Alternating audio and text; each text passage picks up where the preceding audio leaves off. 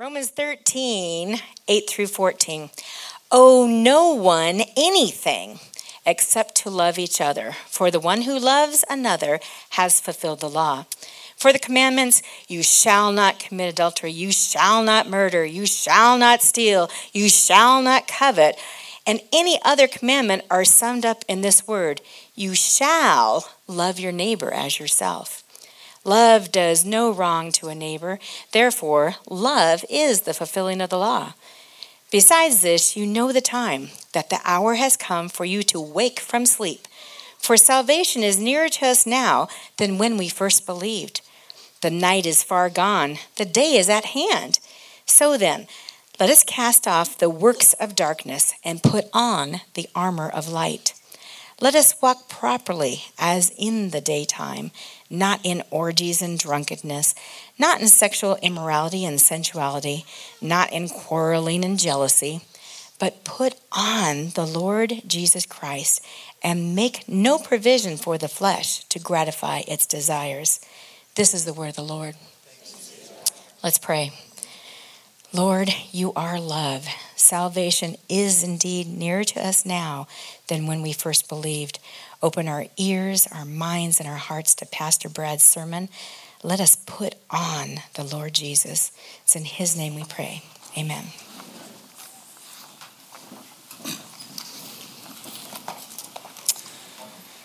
Amen. Thank you for having me here. It's, uh, it's nice to be in a town with running water for a change.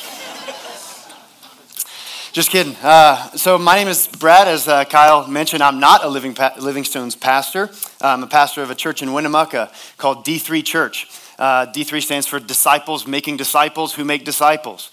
Um, and it's an odd name. Everyone calls us 3D Church, which I hate, but that's just how it is. And, and I, love, I love how it just teaches us the mission, right? The vision. Right? We're supposed to be disciples who make disciples who make disciples. And you know, you might not be a disciple of Jesus in here, but we're going to talk about what that means today. And one of the reasons why uh, I'm allowed to come up here, one of the reasons why they trust me to come up here and to speak to you today, uh, is because it's not about what I say. Right? The reason that we can go to each other's churches is because of this Bible. Um, what I say today doesn't matter. What I think doesn't matter. What God says today matters. And so that's why uh, we can do this. That's why we gather, so we can hear from God. And, uh, and so if you need a Bible, if you don't have a Bible, um, you can download a digital one or you can take these black ones all around the room. Feel free to take that with you if you need a Bible. Um, in fact, you know, I, I don't go to this church, so take whatever else you want around here too. you want a coffee pot, chair, microphone, whatever, Pastor Kyle's desk, whatever you'd like. So, um, so, yeah, obviously we live in Nevada, in case you were confused about where you are. Um, and so in Nevada, and especially in Winnemucca, we're, it's like salt of the earth, right? We, it's like, it's like we, we are America, but harder, you know? And so, so there's some things that we as Nevadans and as Winnemuccans just love, right? Three things that I want to point out today. One, guns, of course, right? We just love ourselves some guns. It's all we can, all we can think about. Mexican food, naturally. And debt Oh man, we love debt. I just can't wait to sink my teeth into some nice, juicy debt. We love debt almost as much as we hate kale, right? We love, we just love debt. In fact, we, we, like every every opportunity for debt we can get, we take, right? A four hundred thousand dollar house that'll take me fifty years to pay off. Sign me up. I'm in, right? Brand new Tacoma. I'm in. Like, where do I sign? You had me at debt. I love debt.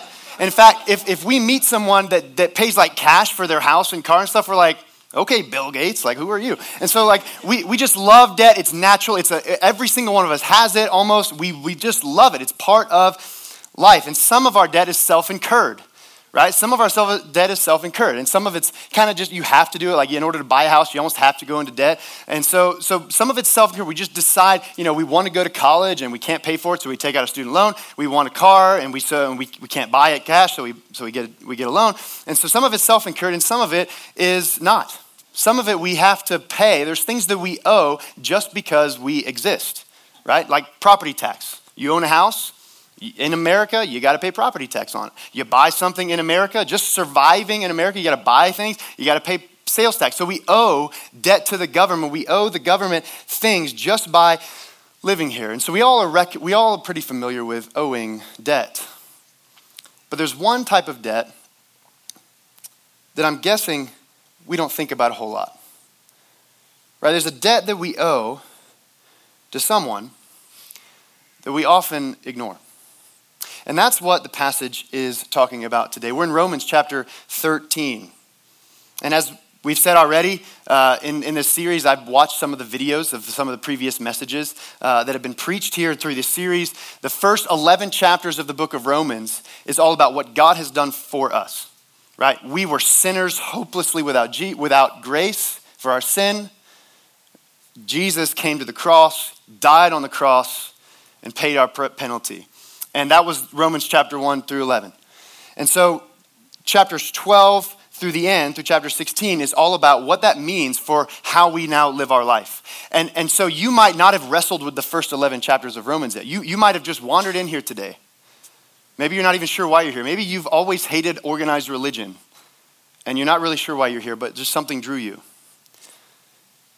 Well, whether or not you're a Christian or whether you're just here because you just decided to, there's one thing that's true for both of us from this passage. Right? So for every single one of us, there's something that's true. We owe a debt of love to God and to others. Right? That's the main thing that spoke to me from the passage that the Spirit kind of brought to me. We owe a debt of love to God and to others. You owe a debt of love to God and to others. So let's talk about this. First, we owe a debt of love to God, right? He made us, okay? And when you make something, right, it owes you its life. Right? When you make someone, he, he created us all out of the dust. And so he created us. He, you, you exist because he wants you to. You, if he didn't want you to have breath to live, you wouldn't have it. He's given it to you. And so you owe him. Right? So there's responsibility there. Right? You have to think about him. You have to uh, understand who you are in relation to who he says you are.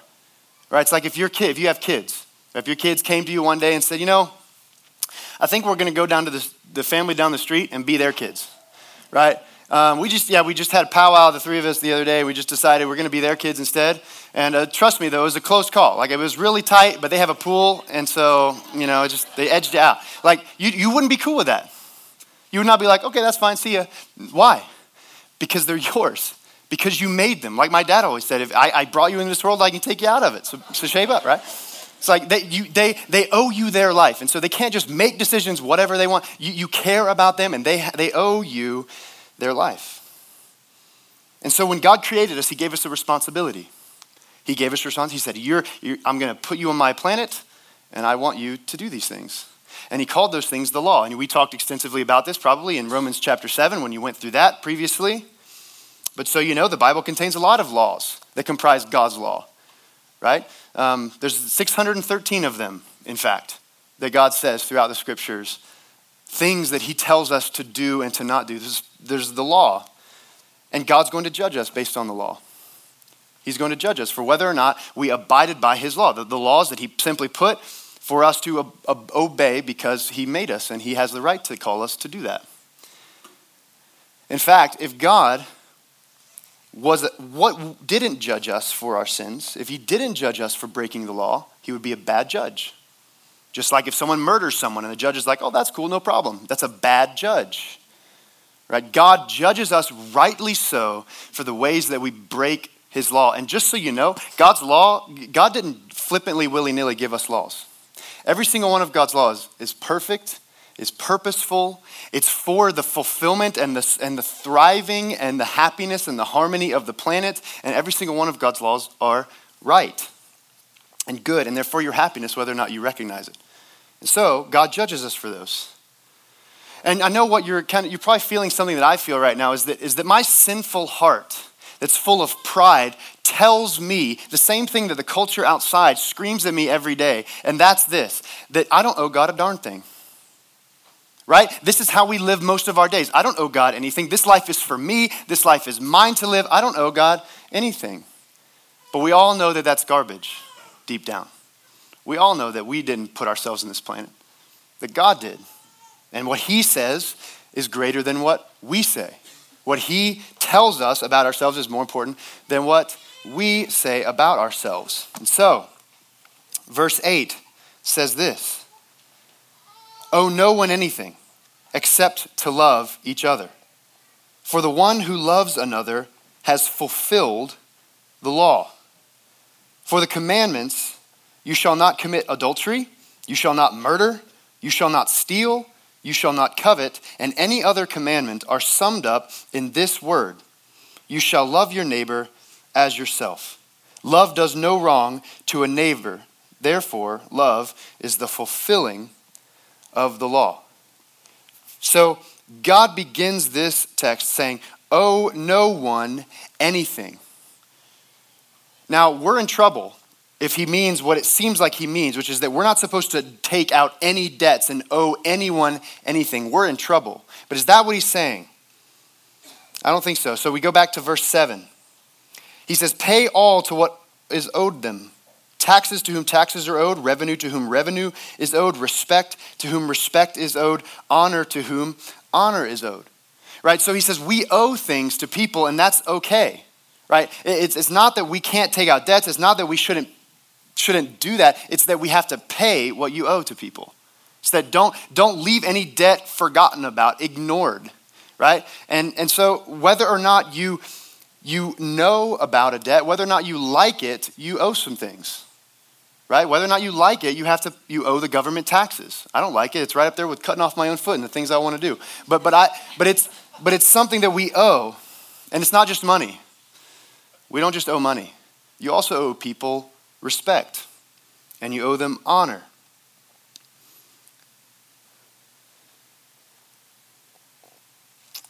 Jesus says, Owe no one anything except to love each other. For the one who loves another has fulfilled the law. Now, this isn't the first time Jesus has talked about this, is it? We read it earlier when he talked about it in Leviticus chapter 19. In Mark chapter 12, he says, And you shall love the Lord your God with all your heart and with all your soul and with all your mind and with all your strength. And the second, meaning the second grace commandment, is that you shall love your neighbor as yourself. There is no other commandment greater than these. He says, The thing that you owe more than anything, the thing that you owe everything, that, everyone, God and others, that, that encompasses all of the things God has ever called you to do, can be summed up in the word love. If you love God and you love people, you don't have to worry about the law. Because if you perfectly love God and you perfectly love people, you will naturally abide by the law because the law is based on the love God has for himself and the world. So, what's the problem? We don't do that. Right? If we could perfectly love God and perfectly love people, that'd be great, but we can't. Right? Part of it is that we inherited that failure already from our parents. Right? Your parents, my parents, everyone's parents, all the way back to Adam and Eve. Adam and Eve, God put them in the garden. He said, Here, I'm just going to give you one thing to do. You don't have to worry about anything. Just don't do this one thing. Don't eat of this tree. And they said, We're going to do that instead. And so they did it. They ate of the tree. They disobeyed God. They brought sin into the world, brokenness into the world. And so we inherit what's called original sin. They brought sin into the world, brokenness into the world, this idea that we can live without God into the world, and it's, it's birthed into you and my soul. We're sinful already from birth. Now, I bet you hate that idea. And so do I. But it's the truth, because it's what God says. But even if it weren't true,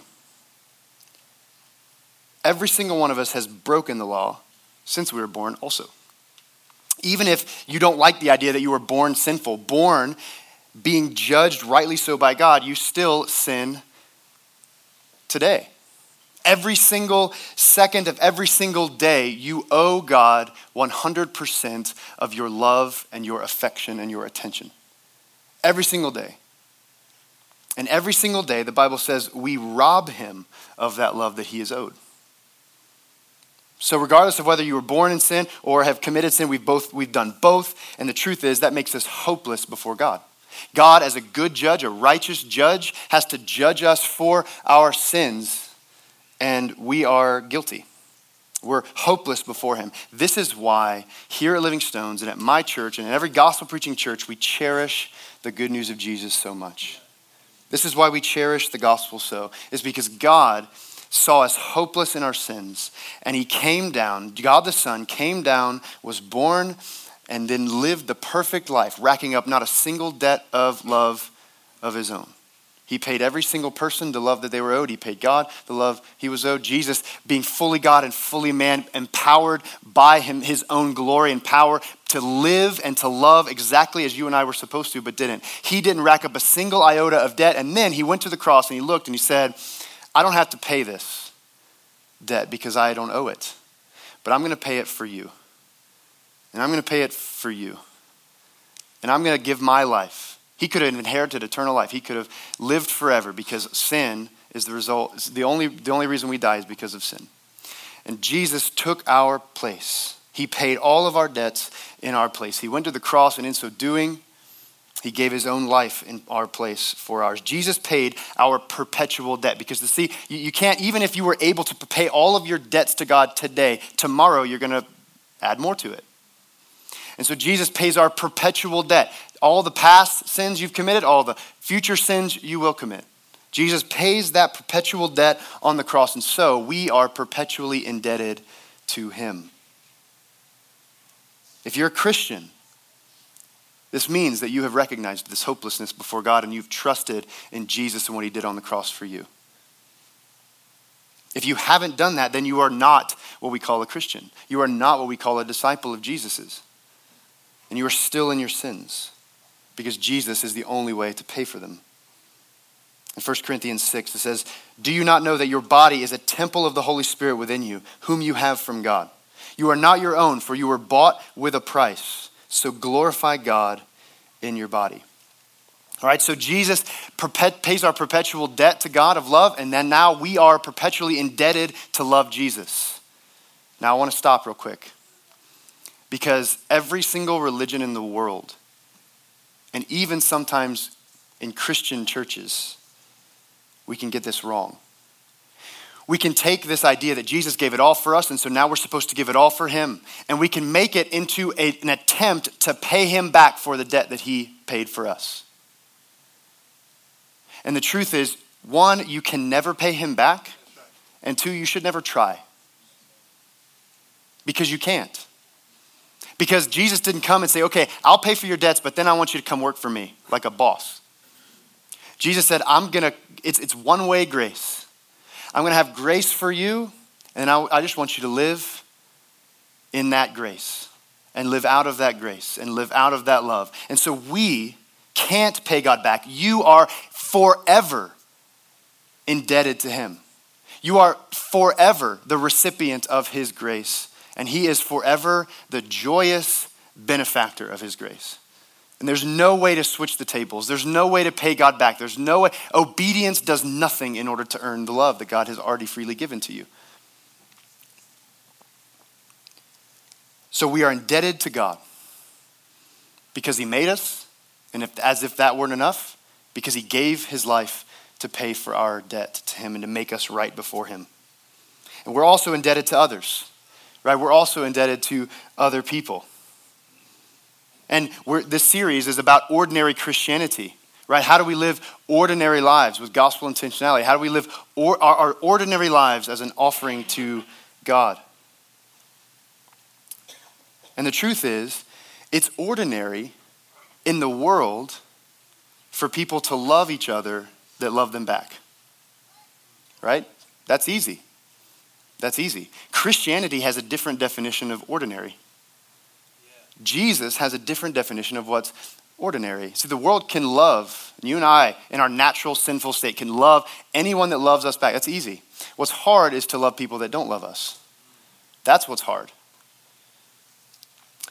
In Romans chapter 1, the first chapter of this book we're going through, Paul says this I am under obligation both to Greeks and to barbarians, both to the wise and to the foolish. So I am eager to preach the gospel to you who are also in Rome. In his introduction to the whole book, he says, I am under obligation, right? I am indebted to whom?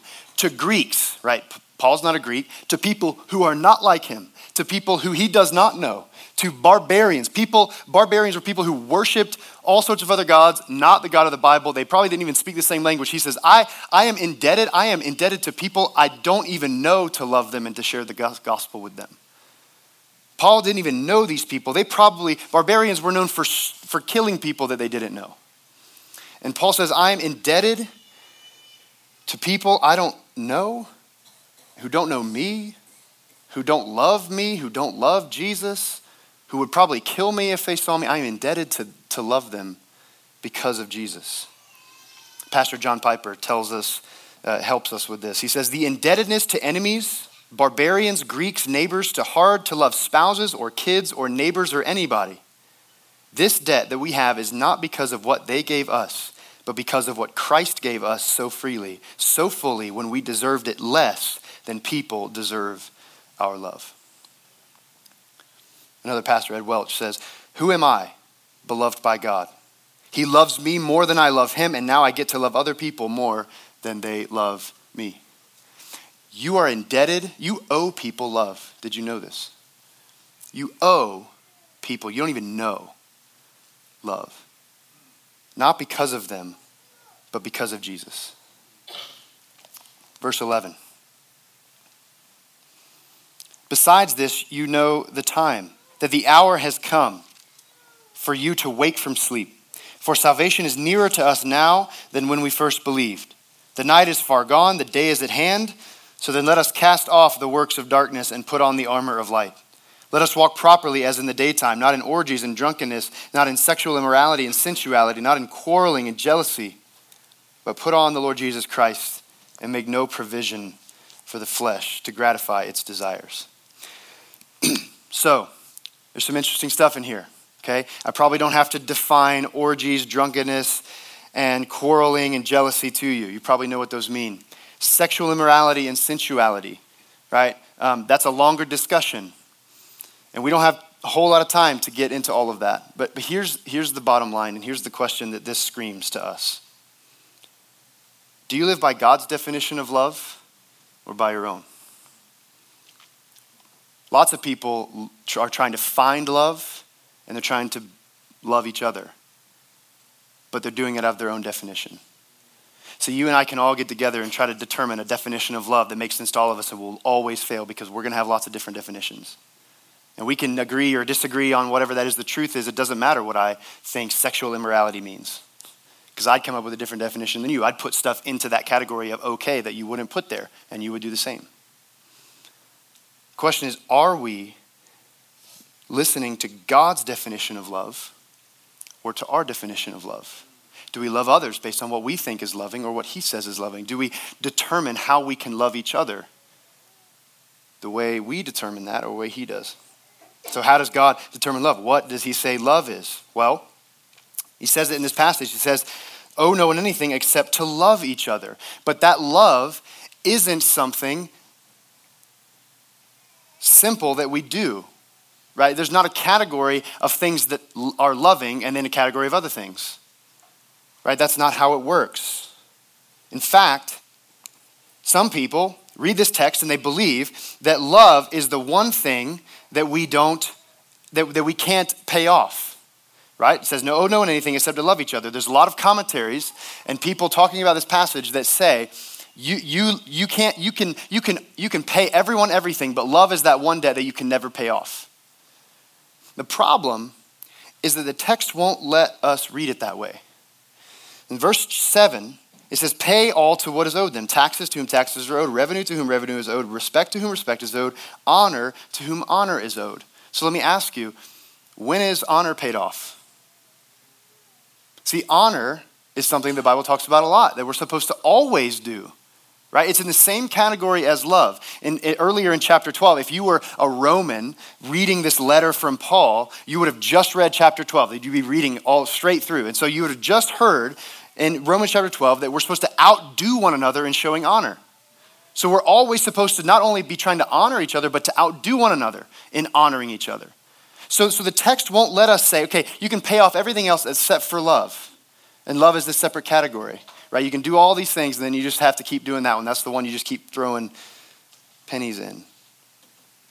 What it means is that there's no special category of behavior for love.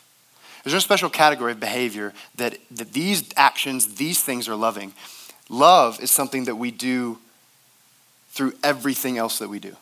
Love is something that permeates everything else that we do. Love is a disposition of the heart that seeks and acts for the goodwill of others. It's a disposition of the heart that seeks and acts for the goodwill of others. 1 Corinthians 6:14 says, "Let all that you do be done in love." Right? Love is not just a feeling, it's not just something you feel inside. It, ha- it necessitates action, but it's also not just an action. It's, some, it's, a, it's a desire to, to, to love others, it's a di- desire for, for good for others. Right? You can do something that we would say is a loving action with a, with a bitter heart. It says every payment ought to be made with love. Chapter 12 also says, let love be genuine. Right? Let love be genuine. Let the things that you're, the loving things that you're doing, pursue, or be pursued through a loving heart. And the point is, let every payment that is owed to anybody be made with love. Right? Honor. You want to do. You want to honor people not because you feel like you have to, but because out of love, out of love for Jesus, that that is a desire to love them and seek their will, their goodwill. Every payment, even your tax payment. A few weeks ago, I made a $4,000 check to the IRS. Right, because pastors, we have to estimate, we have to send in checks throughout the year. And so I owed some from last year and that's some for this year. And so I had to write a $4,000 check. And you know what? That was not sent with love. Like, I just con- confess that to you. I wanted to draw a little middle finger on the check when I sent it in. It was not, it was not a payment made with love. So I need to repent from that. Because Jesus says, let all things be done in love. Out, uh, owe no one anything except to love one another. Everything that you do ought to be done in love. Right, that homeless person on the side of the street that's asking for money. We could argue all day on whether or not we should give it to them or whether or not that's enabling them in some way. Ultimately, it doesn't matter. Is your desire to love them or to get, let them get what they owe, what, what they've earned out of life? Is it to love them or is to help them get what they deserve, whatever you think that is? That person that walks up to you on the street that wants you to sign a petition for something or other, right? Do you, do you see, is your desire to, to love them, whether you say yes or no? Your friend that constantly mooches off of you, is your desire to show them that they need to stop doing that? Is your desire, oh, even whether or not you have that hard conversation or you just let them mooch for you the rest of your life, is your desire for them or is it for you? Your ex boyfriend or girlfriend or ex husband or wife, is your desire to make them hurt like they hurt you? Or is your desire for them to love them as Jesus loved you? See, there's no asterisk for X's in Jesus' command to love one another. And then there's the Christian gray area, right? There's the Christian gray area where we look at this and we're like, yes, drunkenness, don't do that. Orgies, no problem. You know, uh, sexual immorality, okay. Then he says, not in quarreling and jealousy, right? We probably wouldn't abide by an orgy happening at the church building, but jealousy, well, that's everywhere. It's all over here. I had struggled with that because this church is much nicer and better than mine. Right? We all struggle with jealousy and envy. It's rampant. The question is Does your definition of love and does your definition of what's right line up with God's? Because the truth is, if you love someone, you care about what they say. If you love someone, you care about what they want and what they like. So, last thing we need to see from this passage is in verse 11. Let's reread it. He says, Besides this, you know the time, that the hour has come for you to wake from sleep. For salvation is nearer to us now than when we first believed. So, of course, he's talking to Christians, right? Because he's talking about those of us who have first believed. If you haven't ever believed, then you can't have first believed. So, there's a thing that Christians talk about sometimes called the rapture everyone's favorite topic. The rapture is what the Bible describes in the end of days. Jesus is going to come back. All right, Jesus died on the cross, paid for our sins, he went to the grave, rose three days later, declaring victory over death, calling all people to trust in him who can pay for their sins and to save them from death and give them eternal life with God. And then he ascended into heaven and he sent out his, he sent out his disciples and said, I'm coming back one day. And Jesus is coming back one day. And the idea of the rapture, a lot of times, is people think, okay, well, one day Jesus is going to come back, Trump's going to sound, he's going to be up there, and we're all going to go, and just see you up into heaven. And then the world can do whatever it wants after that. That's not the picture that the Bible paints of the rapture.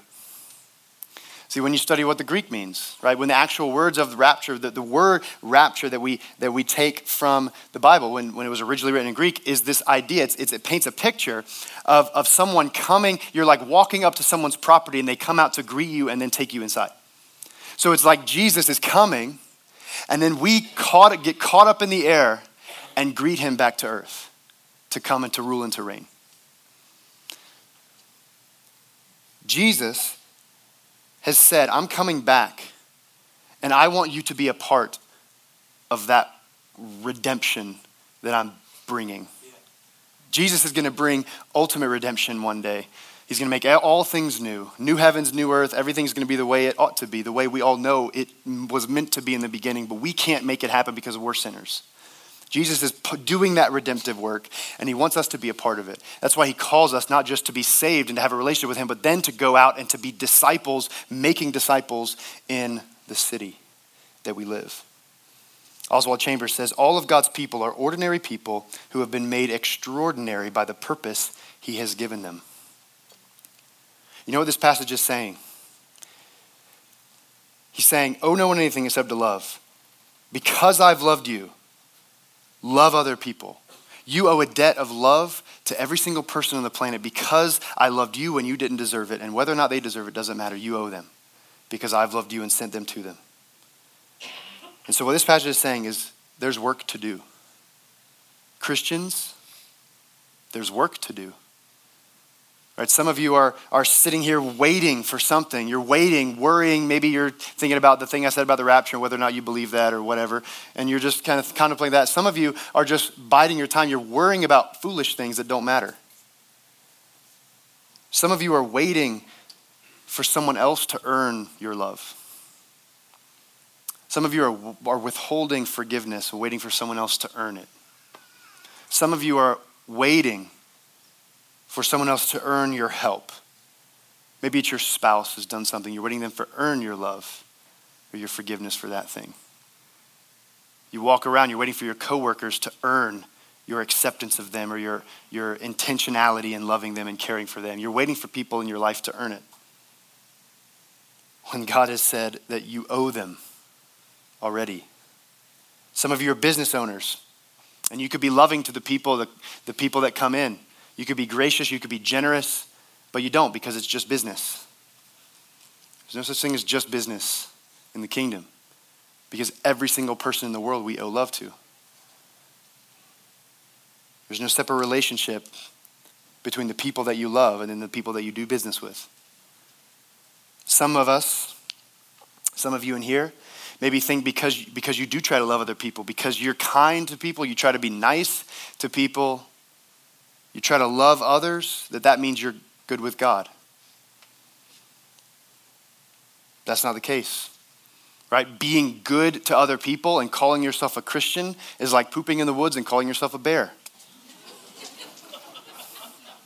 It's not sufficient. It doesn't work. There's a guy in uh, church history called Augustine, one of the early church fathers. And Augustine um, has this radical transformation, right? Where he lived his whole life. He was really smart, really heady, really philosophical, and he was living his life. He, he had no, um, no semblance of a Christian morality when it came to sexual things specifically. He had all sorts of, uh, his definition of sexual immorality was much different than, than God's. And he lived this kind of life. And then one day, he heard some kids singing. And the thing they were singing was, Take up and read it. That's what they were singing, just passing by. Take up and read it. And he thought, huh. And so he had a Bible nearby. And so he opened it. He said, okay, I guess this is a sign from God. I should take it and read it. So he opened it, and he opened it up to this page. And he read these verses. He said, The night is far gone, and the day is at hand. So then let us cast off the works of darkness and put on the armor of light.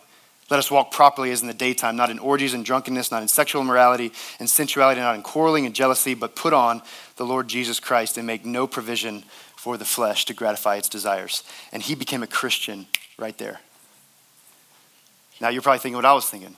It's like, no, you mean like John 3.16, right? No, no, no. Like, like the one about the orgies? Yeah, the one about the orgies, he, that, that's what spurred him to become a Christian. Here's what he said about that. He said, No further would I read, nor needed I. For instantly, at the end of this sentence, by a light as it were of serenity infused into my heart, all the darkness of doubt vanished away. There's something about the truth of God, whether or not you've aligned your definition of truth or righteousness or goodness or love with God's yet at all. That's just light. There's just something about it. We, we've lived our lives trying to figure this out on our own, and all it's done is brought us confusion, darkness, brokenness, relational carnage, everything. And we can't figure it out. And he, he had lived his life to the fullest in that way, and then he saw this and said, Yes, Jesus frees us from the foolishness of trying to gratify our own desires. He brings light into that dark place. So let me speak to those of you in here who, who maybe you're not a Christian. Maybe you don't know Jesus personally. You've never trusted in him. The truth is, you have a mountain of debt that you owe to God. And as loving as you try to be to other people, it won't pay it. The only thing that will pay it is Jesus. Every millisecond of your life, you're, you're racking up an infinite amount of debt that you owe to God of love that you can't pay. And so do the rest of us.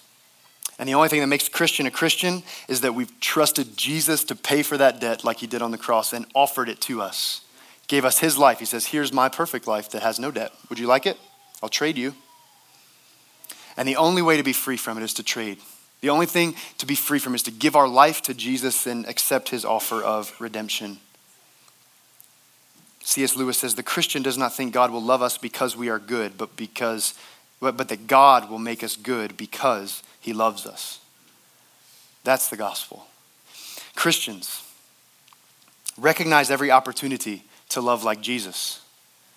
Right? You want to know how to how to love? Here, here's a simple thing. Love goes first and love puts itself second. There you go. Love goes first and love puts itself second. Right? If you're in conflict with someone and one person and you both need to apologize, go first. Right? You, you, you're, you're hanging out with someone and you're waiting for them to come and be nice to you so you can be nice to them, go first. You're waiting for someone to ask for help, go help them first. Put yourself second. Love is never selfish. What does this look like practically? I can't tell you, honestly. This week I had someone come to me. They have a, a bunch of family members that are really deep into addiction. And they're struggling with the line between helping free themselves from addiction and then enabling them to stay in it, right? How do you, what's loving, right? What's the right thing? And I had to be honest with them. I said, look, I don't know. I'm not going to pretend to know. I haven't gone through this right? This is difficult. Learning what love is because love permeates everything. It's not a, it's not a special category of behaviors, it permeates everything. There's no manual for it. The Bible gives us a lot of clues. But you know what Jesus says? He says, Walk with me, and I'll show you. Follow me, and I'll show you. Sometimes Jesus, loving people, looked like giving them something, giving them food to eat when they, needed, when they were hungry. Sometimes loving people looked like Jesus telling them truth that they really needed to hear and they were blinding themselves to it. Sometimes it looked like Jesus turning over tables when there were scammers hurting God's people and people that wanted to worship God, being hindrances. Sometimes it was dying for people, sacrificing himself. Bob Goff uh, uh, author of a book called Love Does, says, Love is never stationary. Right, regardless of what, of what you think, of, of, of where you're at and, and how you're trying to follow Jesus and learn to love like Him, where you're at in that journey, it's a lifelong process and you can never get it right. But it's never stationary. We read the, the 1 Corinthians chapter 13 passage about love. Love is patient, love is kind, love doesn't boast, love keeps no record of wrongs. And it's really sweet when we read that at our weddings. But you know it's just as true when you see your garbage man? It's just as true. All those things are true. And Jesus' love is unmatched. The love, when you read the, the scriptures, when you read what G, the story of Jesus and how Jesus loved people, there's no way any of us could even get close. The world transformed forever because of Jesus and his life and his death. And him sending his disciples out, and he told them that the world will know them by their love for each other. Just imagine your life if you loved like Jesus. Imagine your life if you lived it, knowing that you owe God everything, that He gave you everything, and now you can give others everything because of that. What if people came into this church and they said, Man, I hated organized religion. I've been hurt so many times. But when I walked in there, I just felt more loved than I've ever been in my whole life. That changes city. Christians, let us make the reckless, vulnerable, sacrificial, unbelievable, unmatched love of Jesus ordinary among us. Let's pray. Father, we thank you for your word. We thank you that it lays us bare, that it shows us our true selves, not the ones that we pretend to be before you, but the ones that we are, that desperately need saving, that desperately need redemption from the lives that we've tried to live on our own. Lord, thank you for being a God who not only tells us of our sin, but you have paid for it for us. Father, thank you for being a God of grace. Thank you for being a God of both justice and mercy. Thank you for giving us the truth of the gospel today. Drive it deep down into our souls and transform us and then redeem the world for your glory. It's in your son's name we pray. Amen.